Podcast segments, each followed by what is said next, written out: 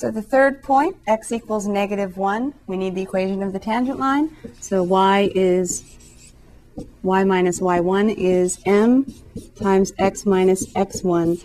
Now I started to say y is because, like maybe some of you, I also, I'm used to using y equals mx plus b. And when you use y equals mx plus b, it's slightly different. It's still the same m, it's still the slope of the tangent, and it's still the same x, this would be x1 and you solve for y. So if you're used to doing it that way, where you plug in m and then you plug in x and y and solve for b, feel free to keep using that technique. I'm using this one because that's what we've used in this book. So either slope-intercept form or point-slope form. Point-slope form here is the what we've been doing, y minus y1 equals m times x minus x1. m for, for x equals negative 1 is negative 4. So the slope of the tangent line when x is negative 1 is negative 4.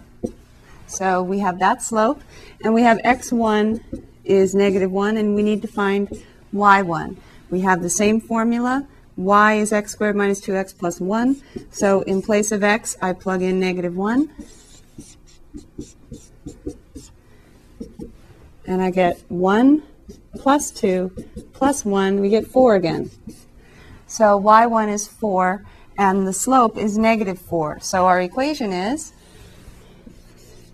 y minus y1, y minus 4, equals slope, negative 4, times x minus x1, which is negative 1. So y minus 4, distributing, is negative 4x, and then we have a plus 1, but we're multiplying by a negative 4, so we have minus 4 still.